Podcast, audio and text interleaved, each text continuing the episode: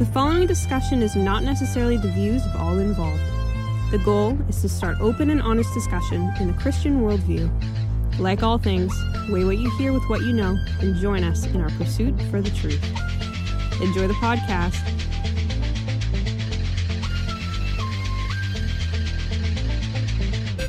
Top comment is why is this heretic still in the group? It shows that the miracle doesn't have to be grand. Like I can eat milk, and yet it can shape an entire person's faith. oh, you hate my living room? Well, God made it. So take that. You got a surfer voice, dude. Yeah, this is uh, this is all right. Hey, bro. What's up, bruh?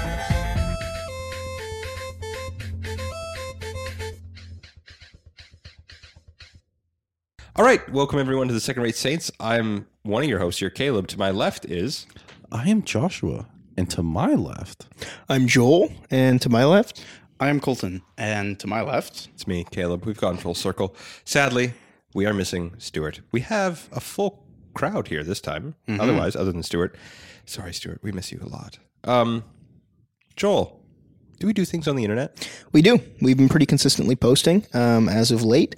Um, at least posting episodes is what I mean. We've been on a consistent, like close to a year of out episodes. Um, we've definitely seen some some results in interaction. If you'd like to uh, message us uh, here at Second Rate Saints, we've got secondratesaints at gmail.com. We also have secondratesaints.com, which uh, has a chat feature as well as some blog posts and book reviews. And then we are also on Instagram and Twitter. Um, so yeah, check us out wherever influencers are found. We're not influencers, we're something else, but we'll figure that out later. Um, now we are mixing up our our um, order a little bit. We're actually doing a "What are you reading?" Um, just so that we're able to talk about things that we're currently working through. Typically, we want to make it so that it's a "What have you read?" in past tense. You know, do the entirety of the book, but that's not how it's going this week. So, uh, Caleb, would you tell me what are you reading I, currently? Yes, currently, like, Like right, right, now. now. he just had it open. I, I I did I did. Yeah. I'll put my bookmarker back though. Um, I have several. I'm I'm bad at it, so I have several books that I'm reading. But the one I want to talk about is Early Christian Doctrines by J. N. D. Kelly, okay. um, and it is exactly as it sounds. It's just him going through the doctrines of the early church, who thought what at what time, and how it developed, and then how it you know bounced back and forth between different church fathers. It's great. It's about 500 pages. Um, I'm only 150 in, but it's been phenomenal. What level of theological education would you recommend it for? Masters. It's Oh, in your okay. masters. is very high Yeah. theology. Um, yeah, Okay. yeah. Uh, it's not like you need a master's to read it, but like I wouldn't expect an undergrad to read it. If you're in a master's class, that's what you should be. Re- Actually, I, I picked it up because it's a textbook in so many patristics master's level classes. But it's phenomenal. It's awesome. It's interesting. Um, is there a denominational skew to it? Technically, no, I don't think so. Okay. I think it it is written by an Anglican. I found that out after um, I picked it up. Um, obviously, any church system that favors um, tradition will it will be far, a far greater asset towards systems that don't value tradition, don't see the um, any sort of authority that comes through tradition or the creeds or anything like that. It's it's just meh.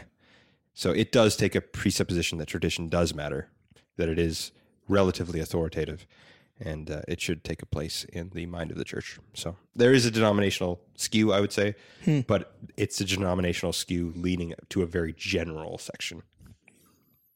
Okay. Yeah. Yeah. Cool, cool, cool. But Josh, what are you reading? Is that who we were supposed to do? I thought we were all doing it. Oh, we're all doing a what are you reading? well, Oh, that's cool. currently, Joel, Colton Caleb, I'm reading a novel called Pariah, a part of the Covenant of Steel trilogy. Um, and it follows a thief who is named Alwyn. Uh, he starts off as this like rant, like he's an orphan that ends up getting following along with this the the outlaw king in this forest. The the setting is very like northern European, like Okay. English, northern German stuff like that.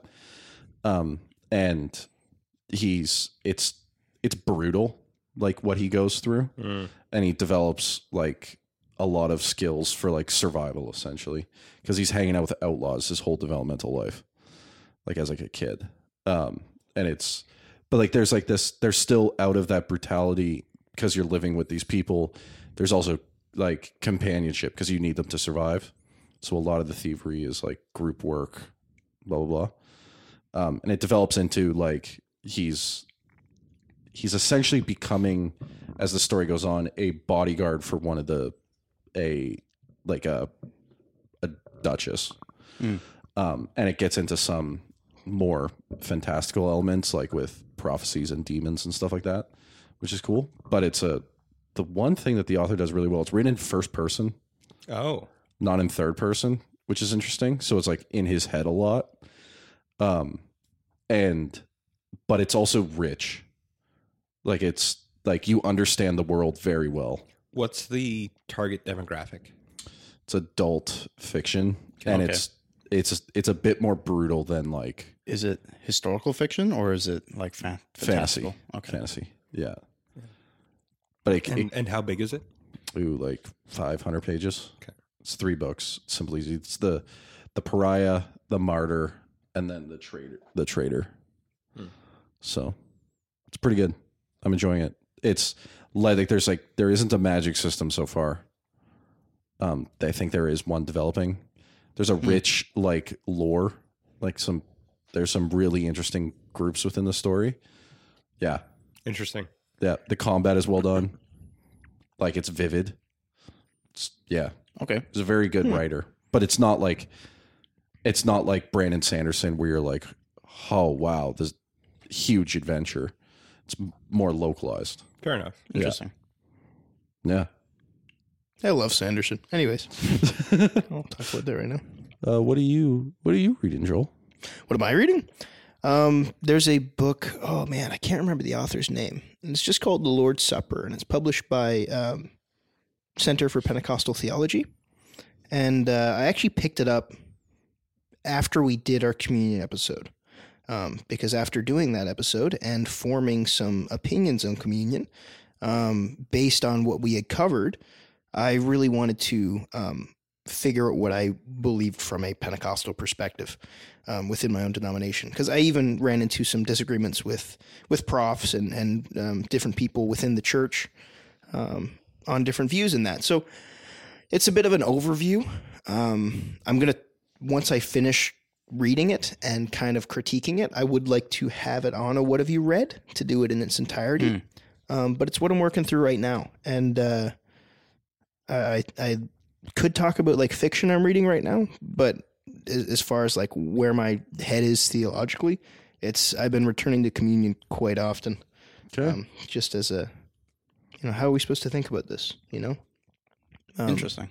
and a lot of Pentecostals right now have thrown their hat into the ring with a way that mainline Pentecostalism should interpret communion. And I know that doesn't affect you guys quite as much as it affects me, but um, right now I'm, I'm in my church uh, having these kind of conversations. And No, that's fascinating. um, it's very I feel a little bit like you know how motorcyclists will have a spine straightener. That's what I feel like whenever I read like a theological work that backs up a point I already know I'm going to argue. It's, it's like, hey, if I crash, at least I won't die. you know, this this uh, this view isn't going to ruin me because I already know what I believe in it, right? Right. Um, Yeah. Anyways, that's Cool. that's my take. Um, Colton, I'm actually very curious to to hear what you've been reading. Well, um, the book I'm I'm going through fairly slowly, but uh, is Christian Ethics by Norman Geisler. Is that how you say his name? yeah. um, basically a series of different uh, ethical concerns within the church and within society that are covered in a Christian worldview. Um, Can I ask a question? yeah, Is it philosophical ethics or theological ethics? philosophical mostly. Okay. Um, Interesting. if there are theological ones, I either haven't read them or I don't remember them. Okay. Um, and uh, or if they're yeah, if they're theological, like if it's arguing from within the Bible, uh, heavily. A lot of them have to do like classic ones like abortion or uh, uh, I mean, you have the one. I don't know if it covers slavery, but stuff like that. Yeah. Um, Assisted suicide, all those kind of things. yeah. Uh, things, ethical concerns about Christians in society, how they should act. More so overviews and discussing it, and so that you can discuss it with other people rather than giving you a firm answer, unless there is a firm answer. Sure. But um, it's interesting. Still have quite a bit to get through, and so maybe it'll be one of those ones that we talk about. Uh, we'll see. Cool. Yeah, well, today's episode um, is a Thoughts in Real Time episode, which I think you will already know from the title. Um, but uh, get ready for another TERT episode. That's what I'm starting to call it Thoughts in Real Time. That's why you keep calling it TERT. That Yeah. makes sense. I made the joke a couple times. I think it's the first time anyone's gotten it. Um, and you could tell how funny it was.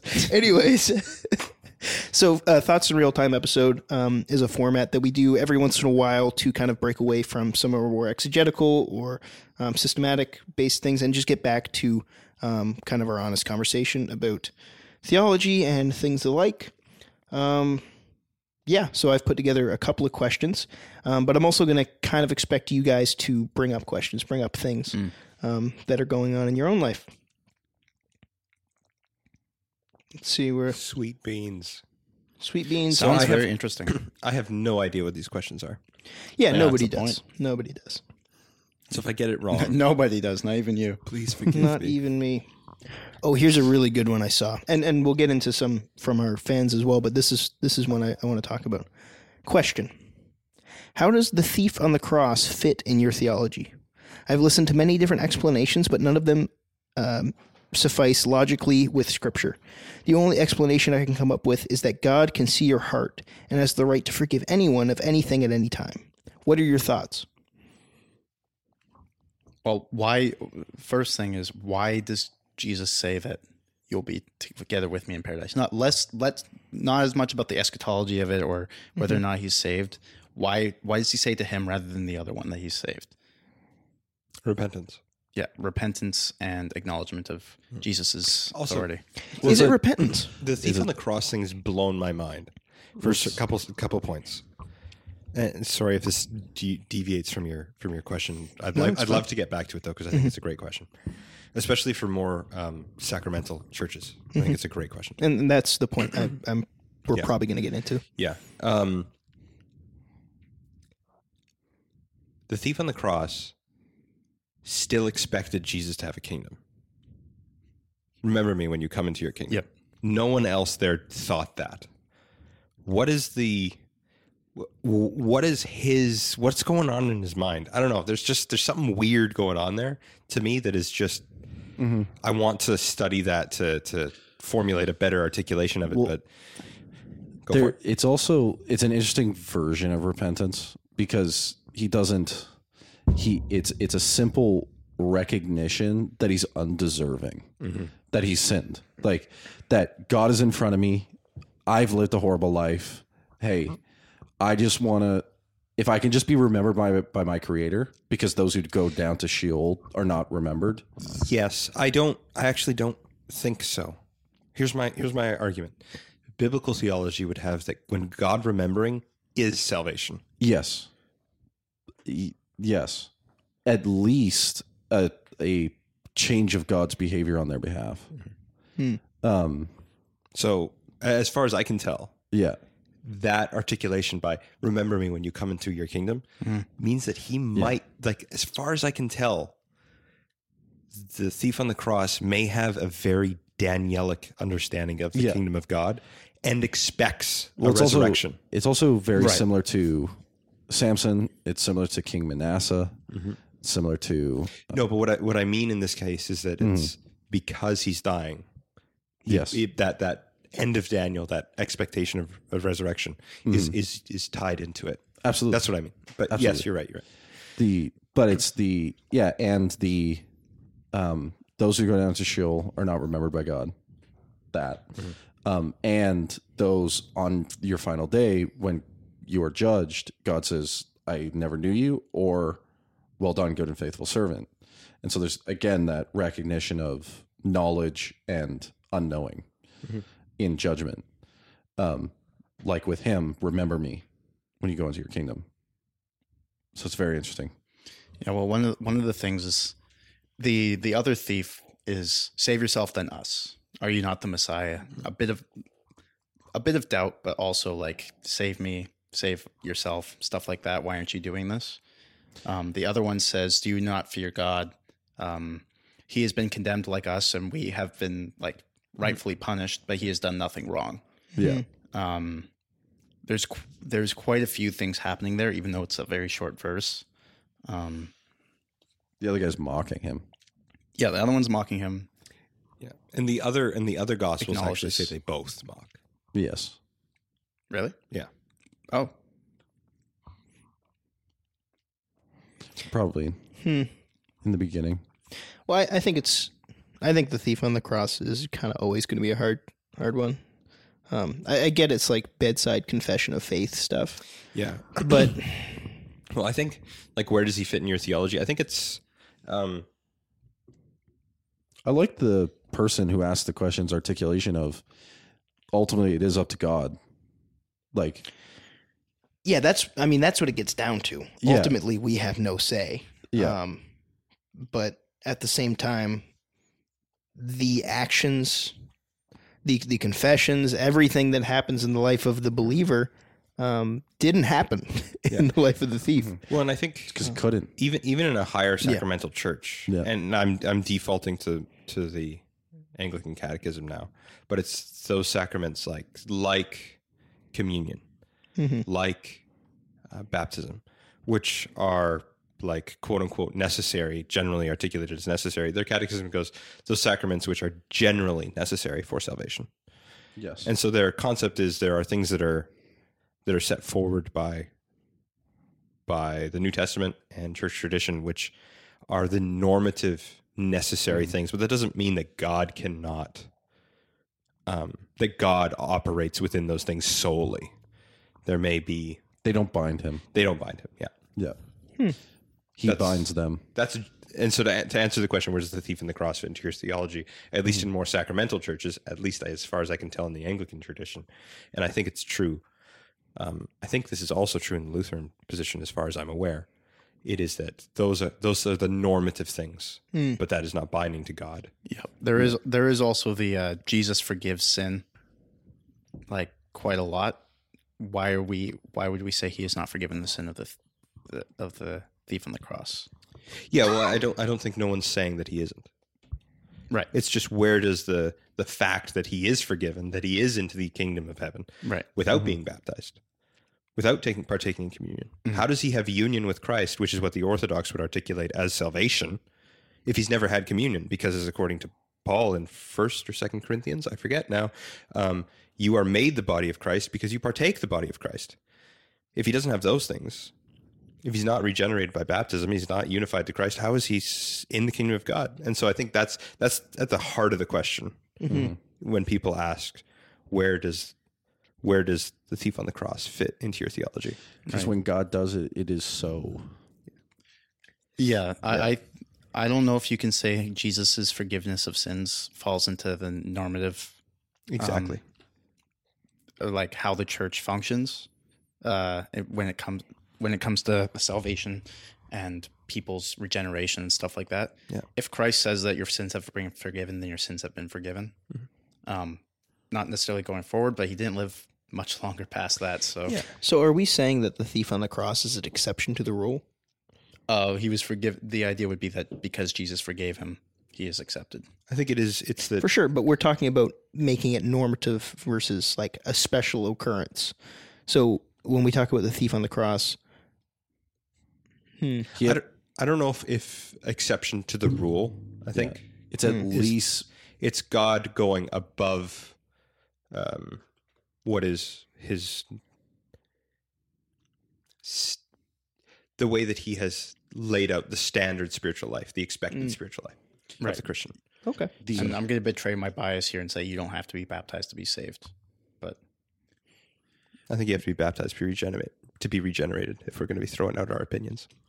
To be Okay, just wait, just wait, regenerated. just wait, just wait. Can but I? you can't be saved without being regenerated. So. Well, no. uh, I I think Fight, fight, fight, wait, fight. just- let's let's slow down. Just wait.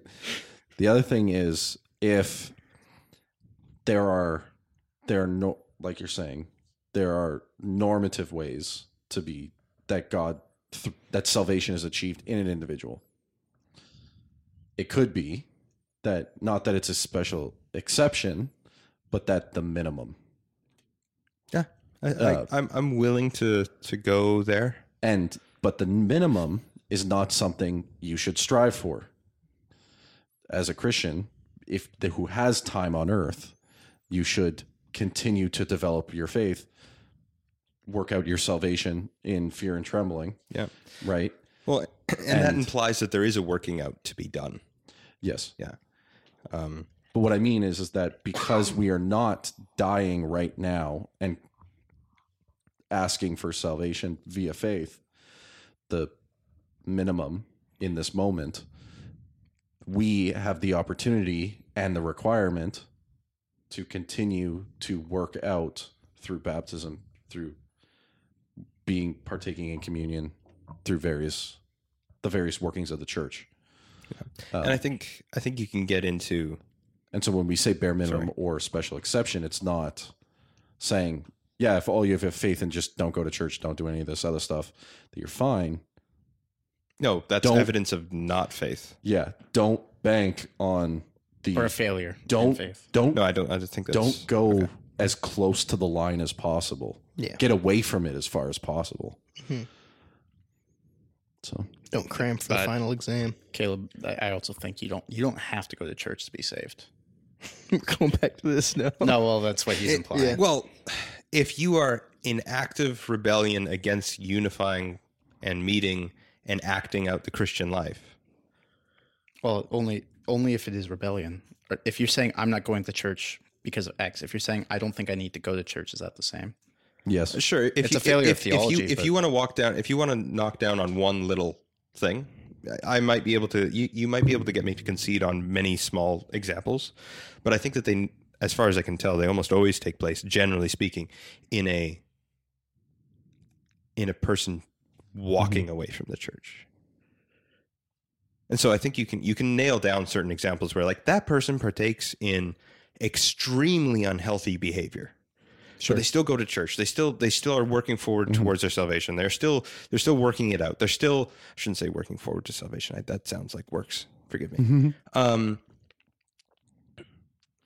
that they're still yeah they're they're they're they're struggling. But then mm-hmm. there's then there's the ones who are they're stumbling upwards. they're stumbling upwards, and then there's others that are actively Yeah, pull, being drawn away. or at least apathetic, which is in itself blah.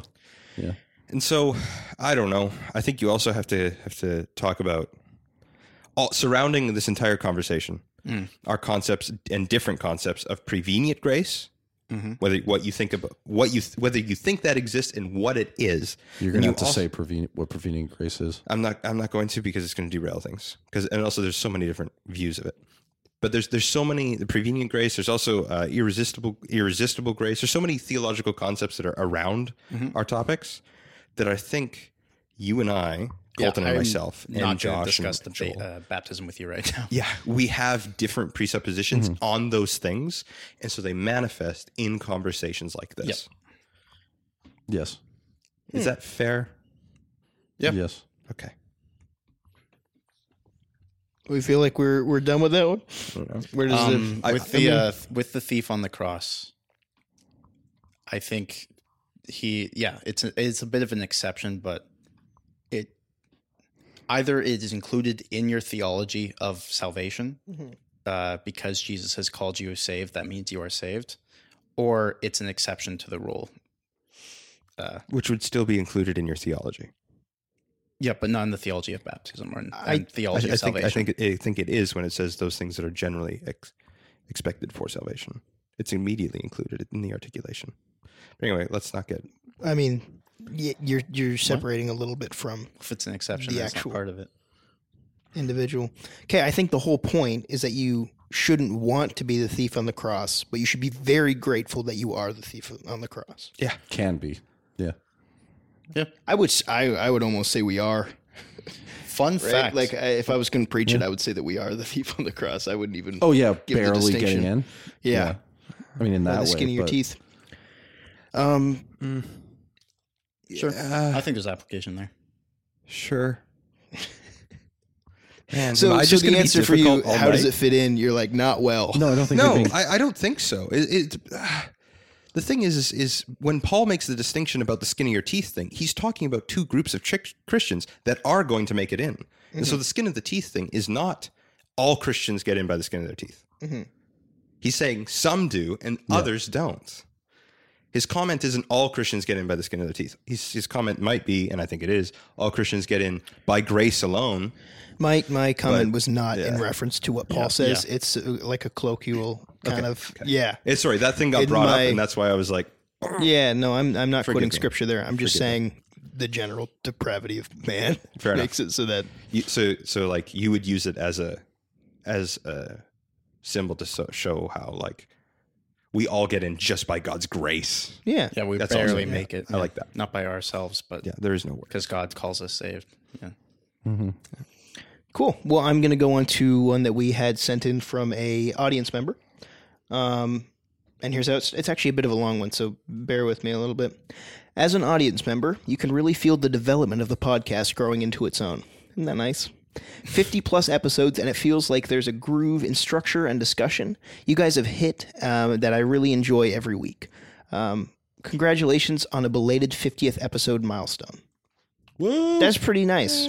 That's a pretty nice thing to thank say. Okay, we covered. Um, so for some context for this next question, we covered um, the Heavenly Man by Brother Yun.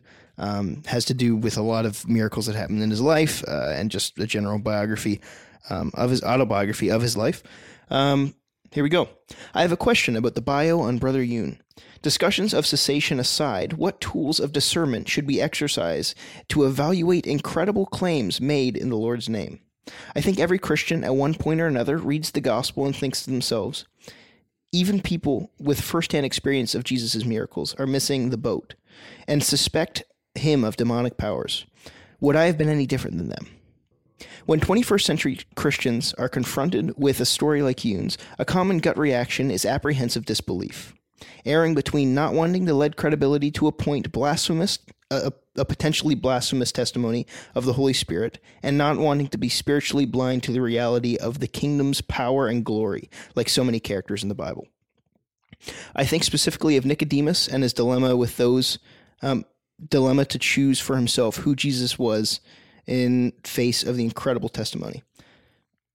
Okay, let's let's actually just stop and parse that out a little bit. There's a lot there, um, and there's more to go on to, but uh, Mm. yeah, Can you read that the last like three sentences?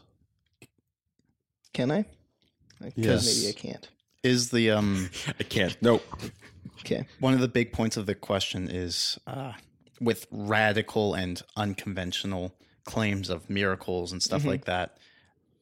He's saying that he, him and many others have a kind of apprehension towards believing whether or not it's true. yeah. Is he asking whether or not that's okay? Here, I'll, I'll finish the question and then we'll get back into it. How are we to engage in a story like Yun's? I am displeased to say, in honesty, that my feelings are big if true towards contemporary accounts of the spirit like Yun's. Um, almost as to say, true or not, I won't put any weight behind my choice to believe it or not.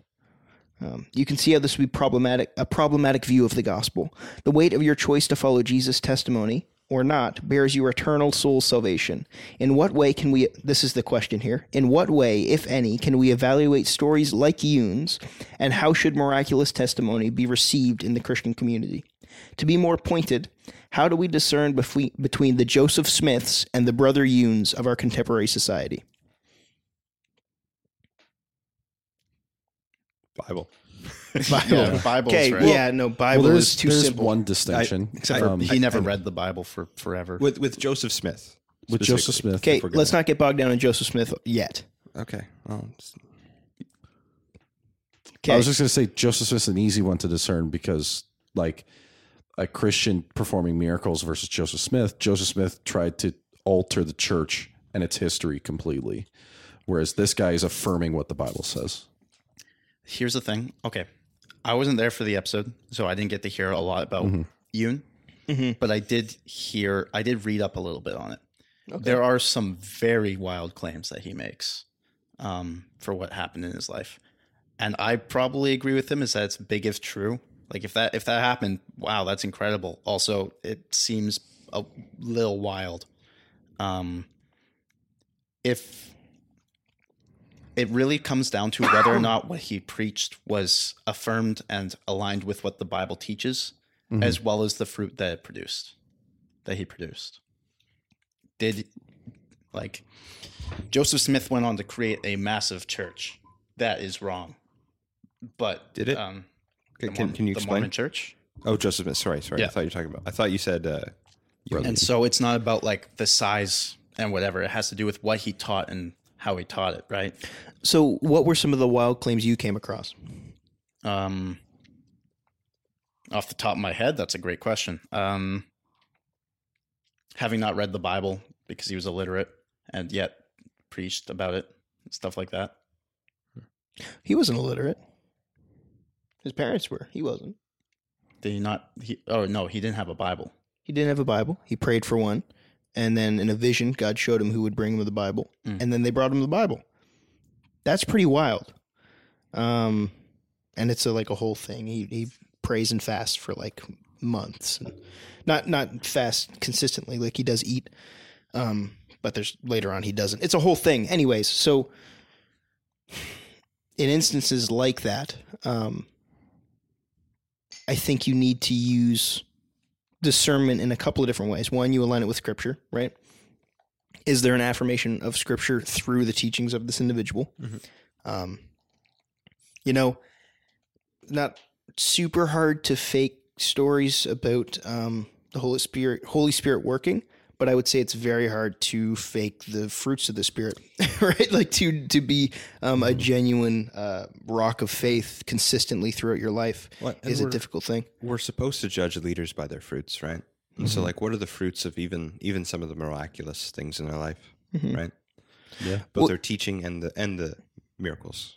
there's stuff that's like weird. Like he is one of the most wanted people um, in China, if not the most, um, because he just escaped a maximum security prison, and they don't know why or how. And he tells Right. you how. He's like, "Hey, the doors The were door just opened, open," Yeah.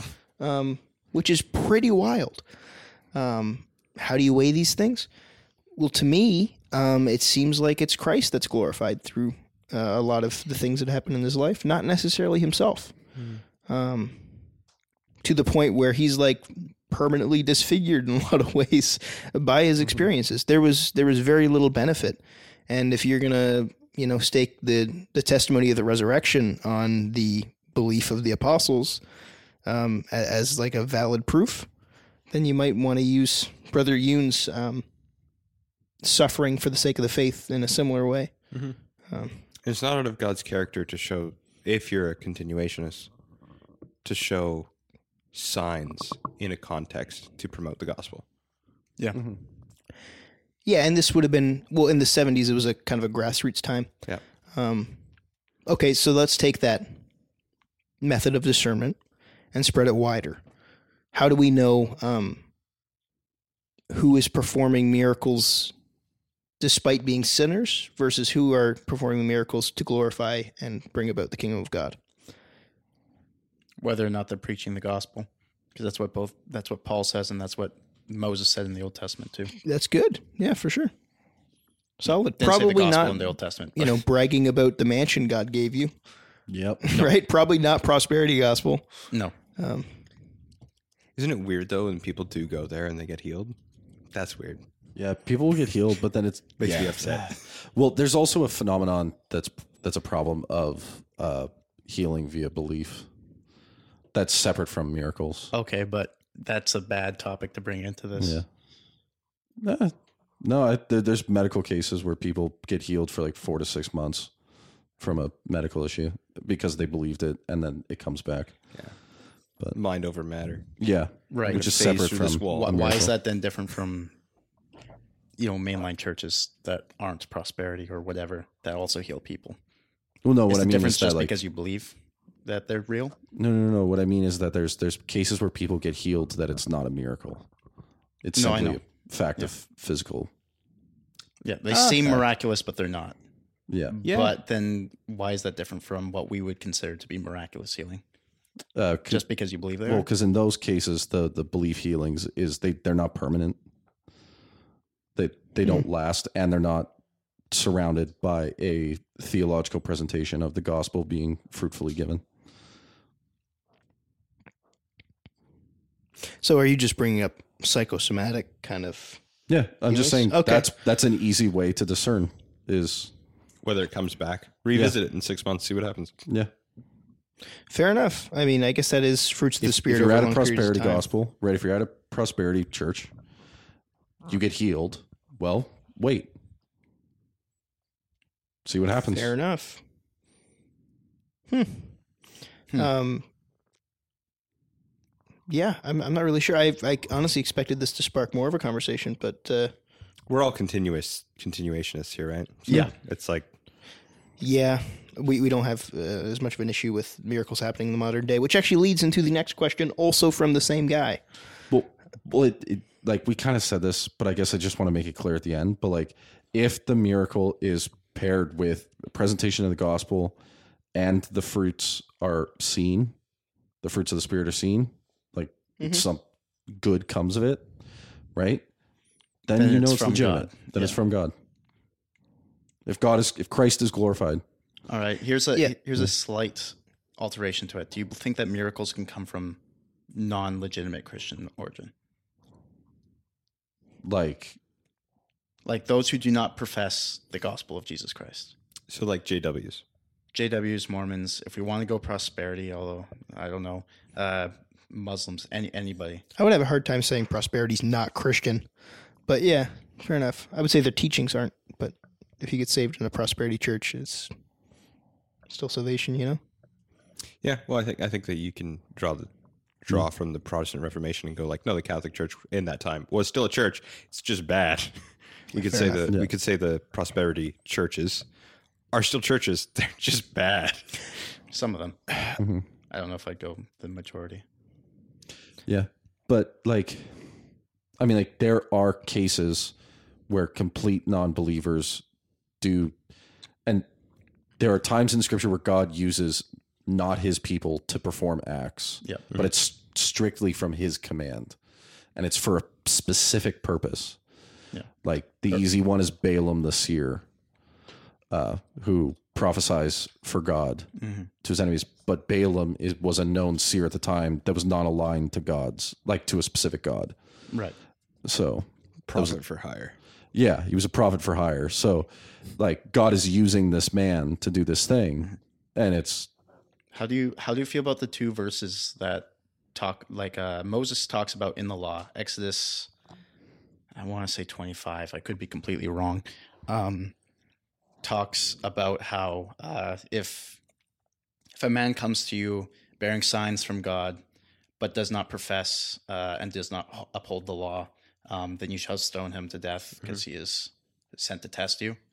Um, Same things uh, said by Paul roughly in the New Testament, where if uh, someone comes to you bearing uh, witness and uh, and miracles, but does not profess the gospel of Jesus Christ, you shall not listen to him and cast him out before you. I, y- you just have to. You have to. What is your theology of the magicians with Pharaoh? Mhm. Are those real things, or was that just like, like, you know, smoke and mirrors? yeah. I don't know. Because I mean, it there are spiritual things outside of God's. You know, it, not everything that happens in the spiritual is God's doing specifically. Yeah. It's with, under his sovereign control and allowance. But yeah. Yeah, I, I, I think, I think, because of the complexity of the spiritual realm and the influence of evil spirits, I think, sure, Yeah. there can be effects on the material universe that would appear as though healings and Mhm. and signs and stuff like that uh, that are not of um, holy origins. Yep. Fair enough, and and that really depends on your your level of uh, belief in the spiritual. Yeah. Which I think there should be a healthy belief in the spiritual, but there's also such thing as an unhealthy belief, um, both for and against the spiritual. You know, Yeah. Yep. um, leads into the next question actually. Unless we had anything else to say on that. Weigh with what you hear. Weigh what you hear with what you know. Oh, that's in the intro. This is in the intro. We could use it quite a bit actually. Yeah. Um, and this one is phrased uh, in, to recommend to a Thoughts in Real Time episode. Ooh. I think a great Thoughts in Real Time episode would be to discuss testimony to miracles the group has experienced or been affected by, directly or indirectly. So, has anyone here had like a, a encounter uh, with a miracle? Yeah. Which is, I guess, I don't even know if I've asked you guys that question before. Yes. Josh, you say yes immediately. yeah. Okay. Yes. Do we want to let's let's make this systematic then? Josh, you want to go first? Okay, sure. Um, I was at chapel at school. Um, the night before, I was alone in my bedroom. I did not live on campus. At home, uh, was praying at like one in the morning. Um, you know, a, a deep prayer from the heart to God, asking Him some questions. Struggling with some stuff, and the next day at chapel, somebody I did not know came up to me, recited my entire prayer to me, and then told me God's answer and told me to keep praying. Hmm. That's pretty cool. Yeah. That's interesting. so I got awesome. I got an actual answer from God to a prayer and confirmation of hearing, That's awesome. which is pretty I'd put dope. that in the category of miraculous. Yeah. it's pretty dope. it was uh, it was much needed. So, did that put you on a bit of a spiritual high for the next little while, or was that? Did you feel like you were still pretty? I never denied the Mm. like s- like I was never a cessationist, right? Yeah, fair enough. Yeah. But it was just like it's just like all of a sudden it like you know that you know when you have a new experience for the first time and you're like, "Oh my gosh, like that's real." Like before it was just an idea. Mm-hmm. Now it's a real thing where it's like you read something in the Bible, right? Like the first time you see tongues if you're Pentecostal, right? And you're just like, "Oh, it like I've been reading about it and people talk about it, but it's like I actually saw it." Um and it's just like, oh, "Whoa." Mm-hmm. Hmm. Like it undeniable. So it was a and also the answer was, you know, it's when you get when God talks to you, it sinks right into the deepest part of your heart immediately. and it just people are not the same. After. Yeah. yeah. I suppose that's also a marker of a miracle. Colton, Yeah. did you did you mention that? Um, I've been witness to spiritual things uh, that I know are spiritual. Personally, I've never experienced an actual miracle witnessing in front of me, except for the one that happened to me. But I'd rather not talk about it. Okay. Fair. A little more personal. Fair enough. And and was that a response to prayer, or was that something that you didn't expect to happen? You don't have to like specify any details. Um, I'm just response to prayer. cool. Yeah. Oh, I think that's oftentimes It would- a consistent theme when you talk about miracles as a response to prayer. To be slightly more specific, it's healing. okay. One that was impossible, but one that I can't. Cool. Divine healing, man. It, it is. It's biblical. It's cool. Awesome. Uh, mine's super kind of weird. Mhm. Um, I'm like eight years old at a church camp in southern Manitoba. And uh, it's always bothered me this whole time growing up because my mom is lactose intolerant. she can't have ice cream. and this is a big deal because she would like just, she's done for like two days in a row. Oh my goodness. Like it was bad for her. And um, I, for whatever reason, thought this was like the big thing I'm going to pray about. It's a church camp. It's just, like after chapel, I'm praying about it. I go home, I pray about it. Um, and then the next morning, I was just, okay, mom, you're going to have ice cream. and so it took me lots of convincing for her just to have ice cream because it was like, no, I'm sick. and she had a little bit and it was fine. And then she had more and it was fine. She had more and it was fine. Then she just drank a glass of milk and now she's just been fine ever since. Oh, so, so she was lactose intolerant for the vast majority of her life. I think when she was younger she could, but then like in her early teens. Um, and now she's fine. And so for me, like for her, at least the way she describes it is just like it's a convenience thing mm-hmm. Right. Mm-hmm. right? But for me, as like a eight, nine years old, and then even growing up further, it's just like, okay, if I'm gonna like turn into a rationalistic materialist, what is that? Yeah. Right. The, the Yeah. coincidence there, it's insane. Yeah. It's, yeah. it's one of those things where you're just like, I'm never going to stop believing now. Yeah, it's just and if I do, I just have to like, I have That's to always going to be there. essentially that I have to make a little bit of cognitive dissonance against that. Yeah. Yeah. Or you have to get some severe amnesia. Mm. Yeah. I think it's funny that when you hear about people, they're pretty pretty normal. When you hear from people, things get kind of weird. What do you mean?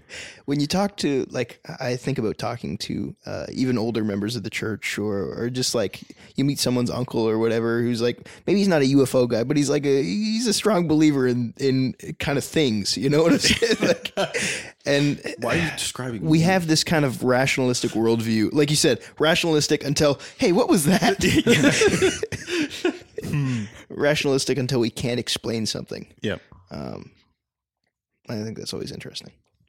I think it's weird that yours is lactose intolerant. It's, it's very cool it's though. So it's so like That's mm-hmm. nonchalant, whatever. And so it's my Yeah. belief that it it really did just happen to to ground. you. Yeah, Yeah. Mm-hmm.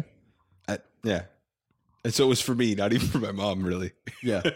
well, no, and it's like it's such a small thing, Yeah, but like it, it shows that the miracle doesn't have to be grand. Mm-hmm. Like it can simply be I can eat milk, like lactose, and yet it can shape an entire person's faith. Oh, dude, nine year old me was blown away. Yeah. How'd you, how'd you do that? That's so cool. Just looking up it, into the sky. Hey, how did you do that? Yeah, it was- no, I think I was younger than nine. I might have been like seven, six years old. Hmm. Yeah. Interesting. Wild. Anyway, Joel? It's funny. Pente- Pentecostals got nothing, dude. Like- Never seen a single miracle. no, no. I think. Oh, there was another one. yeah, go for it. sorry, this one could be completely coincidental, but I still think of it as one where we were trying to cross the Mexico, like the Tijuana San Diego border on our way back because we accidentally realized that we were leaving Mexico on May 5th, Cinco de Mayo. Hmm. and so the, the roads everywhere were full. And hmm. we were just like, all three of us were just, all three vans were just praying, like, we really need to get out of here. The moment we're done our prayer, taxi driver drives up. Hey, do you guys need a way through the border? And it- yeah, yeah, we do. And he brought us through like back roads for hmm. like an hour all the way to the border, like way ahead of the line. that also sounds like how you end up where you're not supposed to be. I yeah, know. that sounds a little. I know. So like we were all like, That's funny. Should what? Like I think was- the miracle is that you did that safely. you're gonna get bra- taken to a cartel bunker. and it was like like we all had our vans, so like he just guided us, mm-hmm. and like we we handed him some money and stuff like that because that's what you do for a taxi driver. But it was just like the the timing, hmm. yeah. and like we got ahead of like an eight hour lineup. Absolutely. That's funny. That's, that's cool. Yeah. I think I would have stories, but I'd have to widen it to Providence and things like that, and just kind of Yeah. And that would be more vague what- distinctions. Which, yeah, it's closer to what Josh you're saying there. Um, but ultimately, I've I've always um, while praying for for miracles or things that would be considered miracles, um, there's always I have felt the answer be like, no, I'm not going to do that. right? Just like, oh, why would I do that kind of thing? Um, partially because of the position of my heart. I've been corrected while praying for miracles. Um, Hmm. I'm not going to do this just so that you can say this was done. Right? Um, Yeah. which is which is was a struggle for me growing up. I would pray for things and it just well wouldn't wouldn't happen. Yeah. Um, but in that, um, there's also like a humbling or a closest to God that comes from still having an answer, but the answer's no. yeah. Right? It's interesting. yeah the and i think it's it's good to remind i think ourselves and everyone is that the majority of god's work is done in the ordinary and Mhm. that is miraculous like with joseph right a lot of it is just his no like life events that ended up doing crazy work for the patriarchs and what god was doing with Egypt saving his people so that they can enter Canaan later. But it was just His brother sold him to slavery. He got picked up by some slavers. He was he was going to Egypt working for a guy as a slave, mm. ended up going to prison. Like these are things that just happen in life. Right. Except for the dream interpretation. Yes. That's the key difference. But the like Ruth is a good example, Yeah. Right? Just two people getting married, kinsman redeemer act, right? What about Esther? Esther's just massive amounts Yeah. of providence. Yeah, but that's what I mean. That's is the that whole it's- point. Is, is God's name's not mentioned. That's actually the Yeah. theology of the book. The actual theology of the mm-hmm. book is that God works through these events that don't seem to have a miraculous Yeah. thing, but end But up having still a miraculous providential. outturn. And that is the majority of what we do. Like this, our interactions with each other do iron sharpens iron. The fu- the normal institutional functions of the church, um, of fellowship and community and praying and reading the Bible, all these things, that miraculous things can happen, but a large majority of the Christian life is living the life. Yeah. Yeah. And that's miraculous Yeah. in and of itself. Yeah. I, I what is it like miracle of the mundane or something? What do they call it? Yeah. Yeah. It's beautiful. Cool. Um, is there anything you guys have been like working through that you would like to to just throw on the table and and see what hits it? I'm wondering why I'm getting so much hate for this Lego orchid. It is Like beautiful. every it's come other up a couple of times now. yeah. I hope when when we get an office, if we ever do, Yeah. that comes with us. Yeah, obviously. It's going right on my desk. uh, I'm also getting the uh, there's a Lego like autumn centerpiece for your table for That's- like Thanksgiving. That's what we want to talk about right now. That's so good. Botanical collection is miraculous, dude. Wow. just I'm sorry. I just stomped on.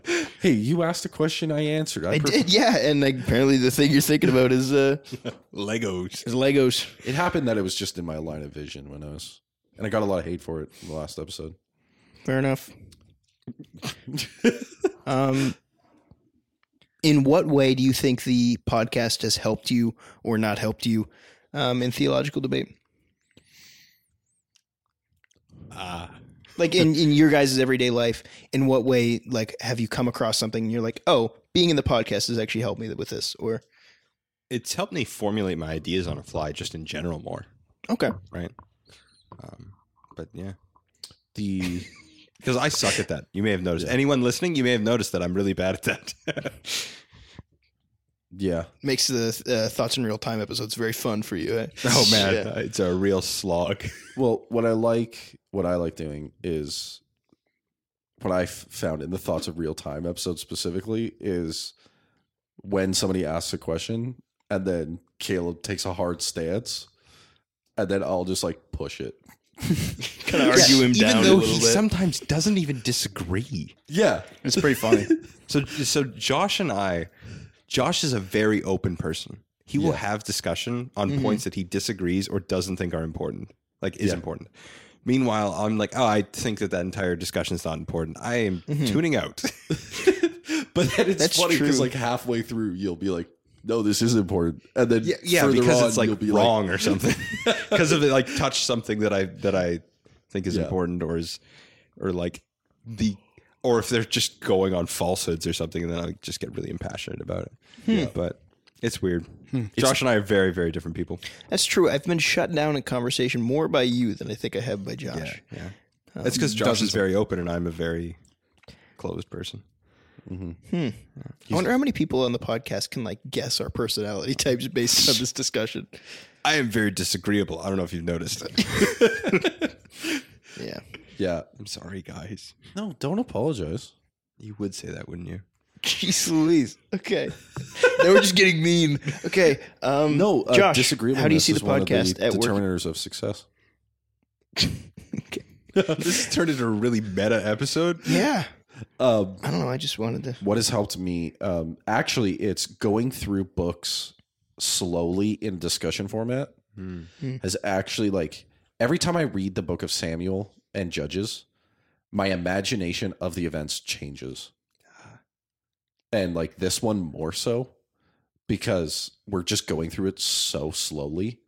And going through the Bible slowly is good. It's almost like Bible studies are really important, and you should go Yeah. to one.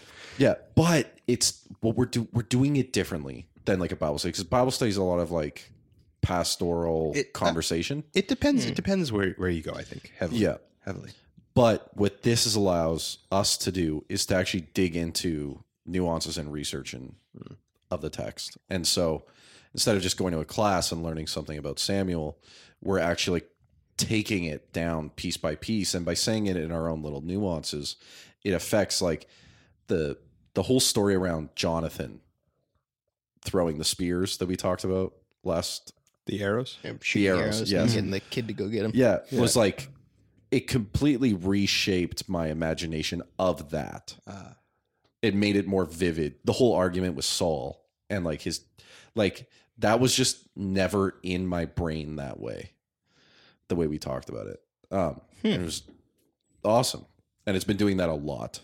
I found the same same experience with uh, the the Nineveh series. Yes. Okay. Huge. Fair Yeah. enough. Yeah, no, same. Yeah, no, I think it's definitely been helpful. Um, I've been I've been preaching more the last little while, um, and writing sermons uh, is actually easier when you think about it as a dialogue with people, right? Um, and just preparing for the podcast and uh, as well as actually doing the podcast has helped. Um, maybe just my articulate articulation. You got me saying articulation. now, Caleb, what's going on here? Um, and that's probably true. I do pick up habits from the podcast, but um, has helped with my uh, following arguments and uh, I guess rhetoric would be what it is. Sure.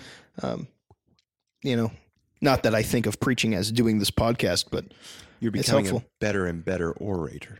orator. I think I'm getting worse, but Yeah, that's probably also my habit rubbing off on you. Um, yeah. Cool. Uh, next question then. Yes, What please. Could if it would. Colton? No, I'm just gonna pull it up. Oh yeah, Colton. Did you want to say how the podcast has helped or not helped? Because you just said yep.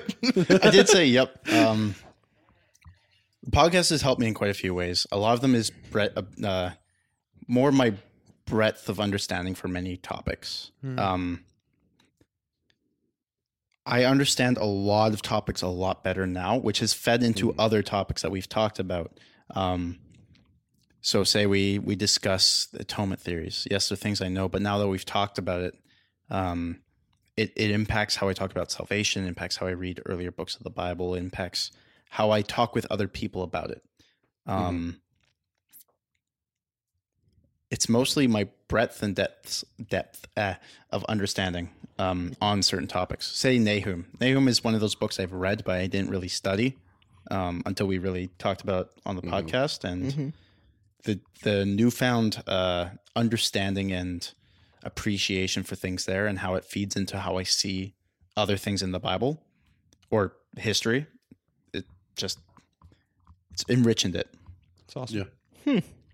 Beautiful. That's pretty good. And if we're talking about application of this question, which there's very little application because uh, we only have four slots on our mixing boards, so you can't join the podcast. Um, but I would why. encourage those listening to to find people you can you know talk about theology with, because I know on any given weekday, um, these guys will get a string of messages from me, either uh, ranting against or for some weird theological point, and uh, Or a big one. I, I do the same for them, and I do do the same for them. Cool. Is that that app applicable enough? Yeah, We'll get into another one right after this. I think so. Okay, this one, um, this one's tough. I love I don't like this one, I'm ready. Uh-oh. Caleb, but I you found ready? it. I'm like, Oh, okay. um, it's basically just another discernment question. This might be the discernment episode. We'll see. If God told me to tell you you're not chosen, and He tells you that you are, one of us is lying. why would why would God tell me not to cho- tell you you're chosen? I don't know. No, read I it just again. fe- read it again. If God told me to tell you you're not chosen, and He tells you you are, one of us is lying. Yes. Um, and then his his addendum is God is telling one of us to lie. What? No. no. no, one of you's wrong. or or God's not telling you anything. So chosen as in like one like saved? Elect? You're talking election. Yeah, I let's say don't think I'm talking election. I think I'm just talking about this guy's. Like The top comment is, "Why is this heretic still in the group?" Well, what- if it's not election, if it's not election, what is what is chosen? Just so I understand. just like for I, I think he like just leading means ministry? like for callings and things Yeah. like that. Um, hey, if I tell you that God's not going to use you, and Well- God tells you that He is, God's telling one of us to lie. I just mean someone's wrong. Yeah. At least. hmm Doesn't mean that God's lying to them. But then you, it, if it's like just human to human interaction, it is who believes more, Yeah, and that's it- not good. Well, that, yeah, that's that just problem. assumes that everyone has enough discernment to always be right, and there's never human error in discernment ever. Which Yes. is such a weird presupposition. if we were That's true. perfectly able to carry out God's will, we wouldn't live in this world. Well, Yeah. here here's kind of a subsection of the question that kind of breaks off of it, or it's like branch off of it. Um, if you believe strongly with all your heart that God has said something to you, does that make it true? Does that make it that God said that to you? No. Yeah, I think that just becomes like the burning in the bosom fallacy. yeah. It's Yeah. like God Right. is real because I believe He's real. It's like And no, there's the- there's a lot more. and the inherent The amount of- within subjective experience. The amount of uh, especially charismatics who believe that though is staggering. Yeah. So are they wrong? Yeah. The the thing that they believe might not be wrong, but the reasons for why they believe it. Because Sure. the, the the factuality of the thing being believed would have to be argued. Its truthfulness would have to be argued on other grounds, Mhm. which and it may be proven right or wrong. Right. So basically, Their argument for believing the truthfulness of that thing is wrong. right. It's They- fallacious. Let's say fallacious instead of wrong. Right. If someone believes very, very strongly that God has called them to pastor a church, but then someone else feels the same way, they could both be wrong. What like that kind of similar to this question. They could both be wrong. One of them could be wrong, but they can't both be right. Mm-hmm. So it's not really about you. You just because you believe something super strongly, as if God had told you. Are we saying that that mean that doesn't mean that God has told you? If you believe that God has told you something, does that mean that is that potentially just you? God is not your belief in God. God is God. Also, not just to tell tell you what Yeah. like Like that's that's my objection to it. But I don't. know. Well, the the way you would know as a Christian if God has told you to do something, like if God is commanding you to do something specific, it gets hmm. harder. But if He's commanding you to do something with your life and it aligns with Scripture as the discerning factor, then that's the way you know. But it Well, gets that, harder. that could still also just be yourself too. I like yeah, I think I think it could it could be yourself, of course. I don't like if your question is whether or not it could or couldn't be. Yes or no. May or may not it be. Yeah. Yeah. Then yeah, it might be yourself. Of course. That requires an in the moment. there are discernment. a lot of people who think that uh, in, in this case that think that they've been called because they've told themselves rather than they might believe Yeah. that god has told them but does that mean it's true And five years down the line, when you sit them down and actually have an honest conversation, when they're not hyped up, I think, and you talk in these lines, I think that they'll they'll come to the same conclusion of like, no, I, I could be wrong about something, about what I believe. But I think generally what happens is in relation to things that should be things that are honorable, things that are desirable, things that are that are great and pursuable and great things to chase for. Everyone wants to believe that they chase for that they're supposed to chase after those things in like a in like a vocational sort of way, Um because that's awesome. Um, and you should. There's nothing wrong with desiring that. Um, so I don't, and I think if people want those things to fulfill those things, to chase after those things so strongly, and they really, really, really desire that to be them, Mm.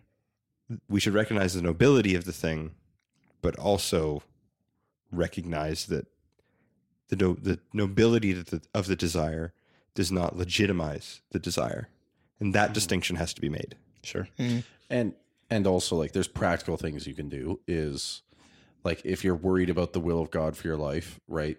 The will of God is presented in the Bible for the Christian in everyday life.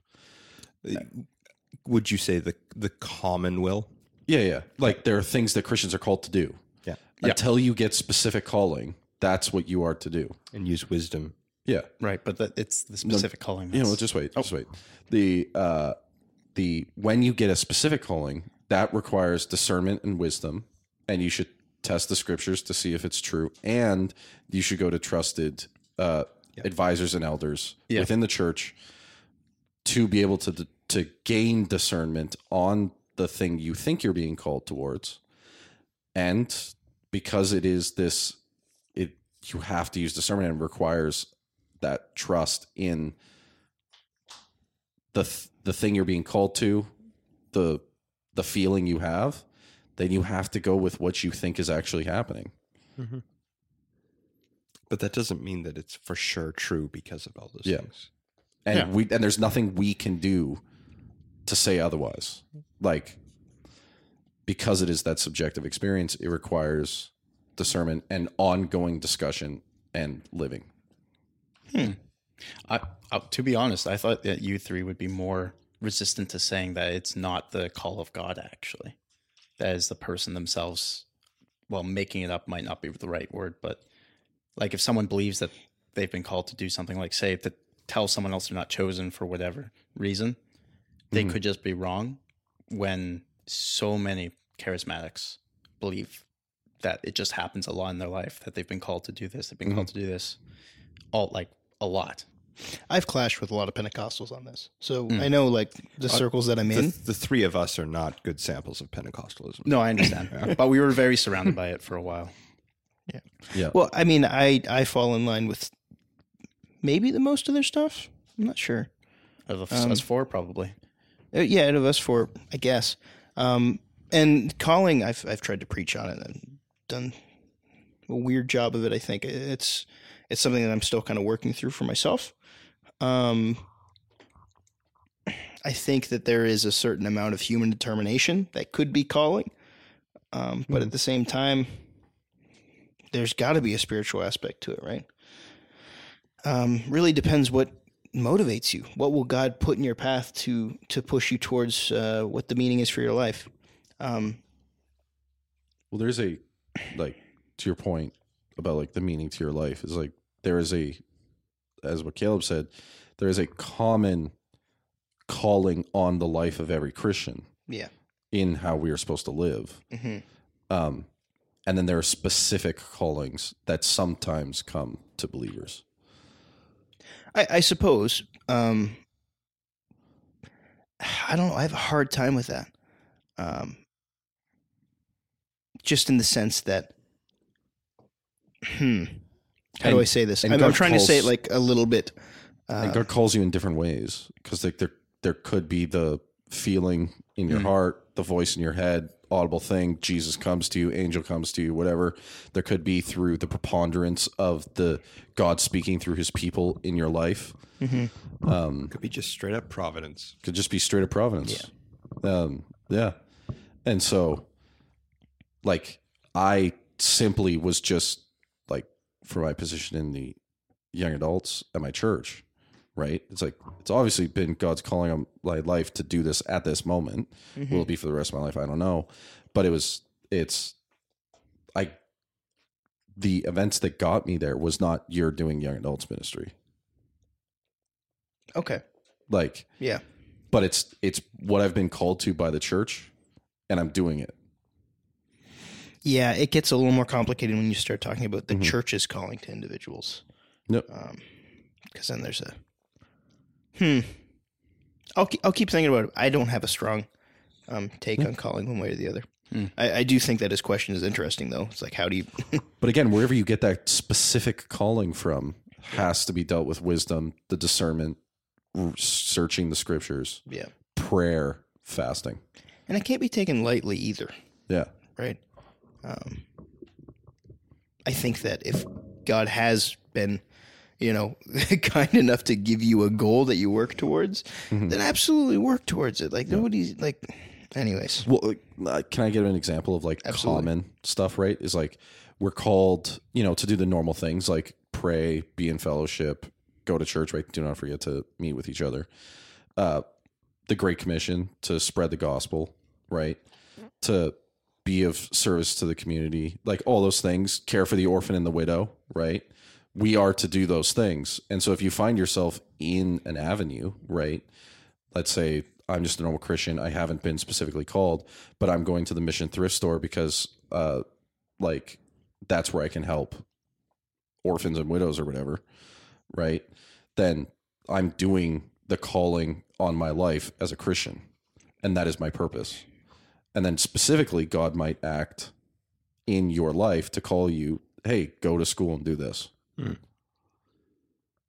We could do an- a whole episode, I think, on calling and Yeah. in relation to discernment, to God's calling, God's voice, all that kind of stuff. Yeah. I think It's that's something probably s- where we should do. Yeah.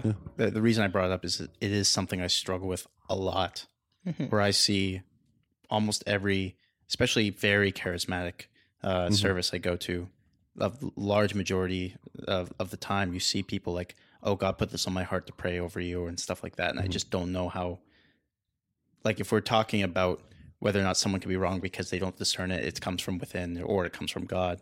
Mm-hmm. How often does it actually come from God directly speaking into them? If they mm-hmm. act like it has, which they do. Yeah. I don't know. Like, and we can go back to Joseph. Yes, he uh, discerned the the dreams, Mhm. right? But God's call on his life to save his brothers via being the second most powerful man in Egypt happened through normal experience.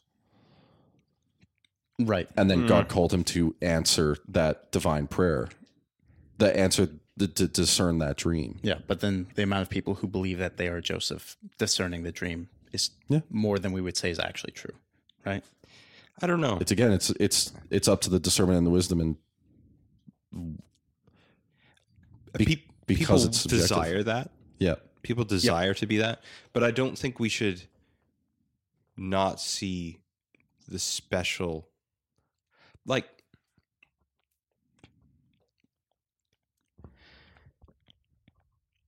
forgive me if this is if I speak out of turn on this one. How many people, and I'll use C.S. Lewis as an example, did he go through his life becoming the scholar that he did, writing the books that he did, going, I, I had a vision from God that I'm going to be this, you know, big impact and blah blah blah. No, no, it was, it's providential. Mhm. Was he? Was that still his purpose? I think in his life is his impact in the Christian world and what he has done, even in the impact of his books, just upon me myself. Um, I, I think that that was quote unquote his calling, if we're going to use a generic term of calling. But I don't think that that happened in a visionary Joseph like experience. Yeah. It was ordinary. Was it still the power of God through providence, course. working about the means to strengthen and build and continue his kingdom? Absolutely. And I was don't like think just Esther. because of the ordinariness of it does it mean that it is any less than. Oh, ab- absolutely. But I think I to, agree. to your point, within the context of certain church denominations, it is assumed to be less than Yep. the ordinary. Yeah, and there at least there is this great desire to be have these prophetic things happen, or uh, to be the healer, to be the uh, um, the one who God talks to, stuff like that. I don't know. Like, there's a lot of reasons for it. It could be a theological thing. It could be a, just a personal thing. But I, th- I think on the best case scenario, it's the best case scenario. It comes from a desire to not be sinful and to be godlike and to be obedient. And those people, in the most extreme cases, get presented as people who work miracles. This has been a weird turn. Yeah. It's it ties in weirdly to the first question, hey? Where It's like, how do you know if experiences are um, legit Good or not? catch, man. Right. I think that I think weirdly enough, this whole episode's been decently thematic towards discernment and uh, understanding. Um, man, we got a lot more spiritual than we usually do in this episode. Uh, I wonder how that's going to play. It's really good. I like this. Y- Really? I like- I okay, like good. this. is good. That's good. This is this has been amazing. okay. that was both very like dry. Like, yeah, this is uh, this is all right. Yeah, it's because I have a very monotone voice. You got a surfer voice, dude. I do. Hey, dude. bro. Hey, bro. That's awesome. I've got a surfer frat boy voice. I think that annoying. if we do a full episode on the discerning the call of God, um, we we could have some Jeez really Louise. interesting takes, especially if we come at it from different um, denominational stances. Or we can do Right, is we like a like Colton's Yeah. whole thing of like, hey, uh, not everybody who says they're called are called, um, or no, not everybody who says that it's They've a word from word God of is a word of God. Yeah. which is true. I believe so, but many charismatics won't believe that. I, I, I, I Kind feel like we've just um, because we've set the spiritual action of God so high, we've put the Expectation spiritual of spiritual expectation so low. Is you know it- what I'm that's, saying? That's great. I like, like we that. expect God to be working so much that when anything happens, it is expected to be a spiritual thing from God, and Sure. and that has its benefits because you don't miss things, but it has its disadvantages because sometimes, um, the bath the bathwater stays in with the babies.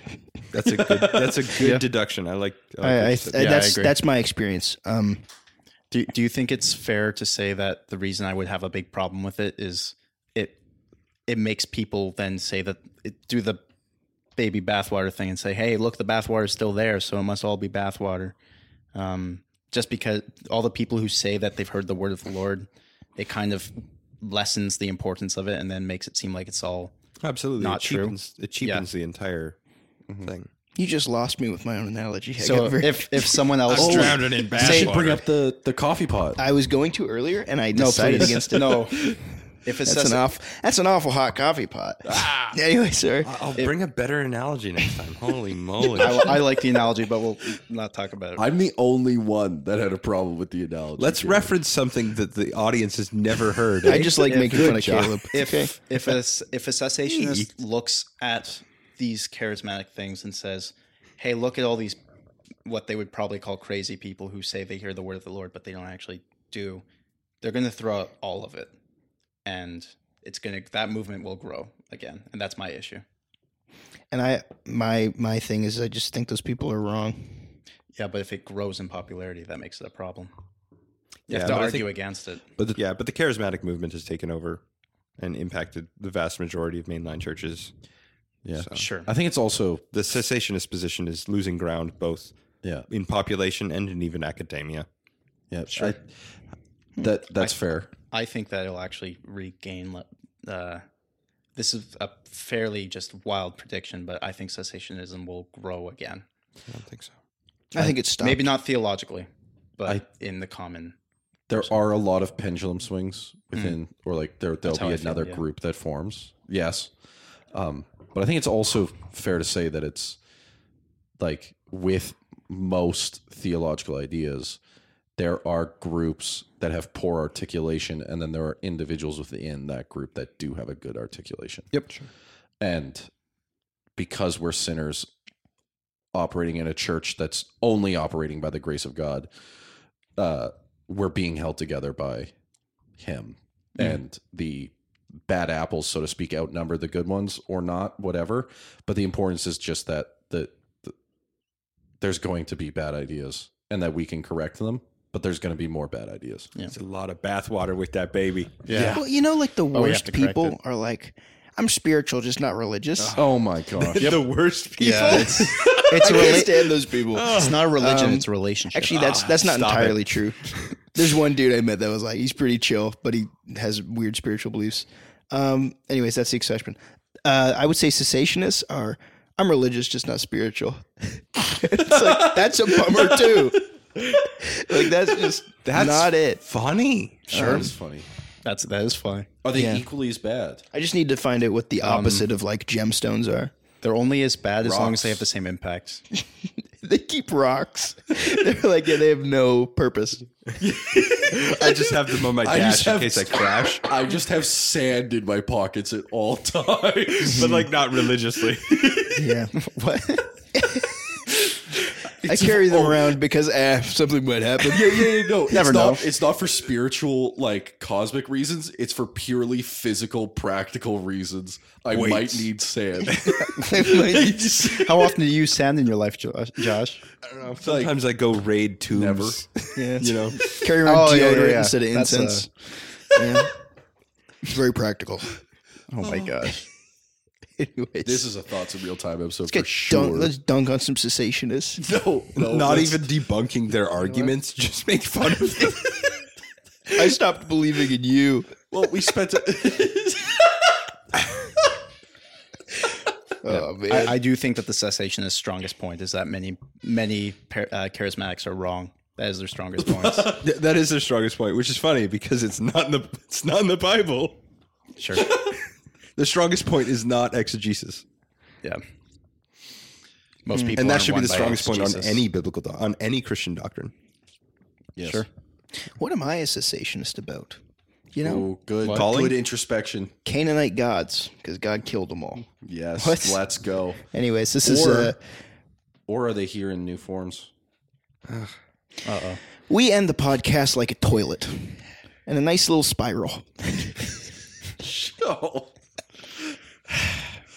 Can you do a media plug, please? Okay, uh, we've been Second Rate Saints podcast. That's not even what we're called. What are we called? Second. We ah, welcome.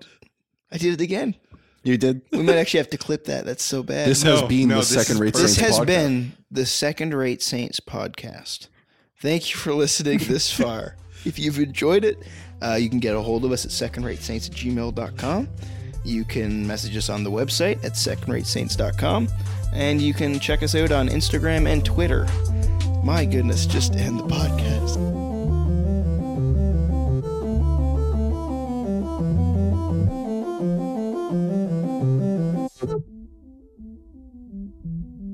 My suffering is being left of Josh.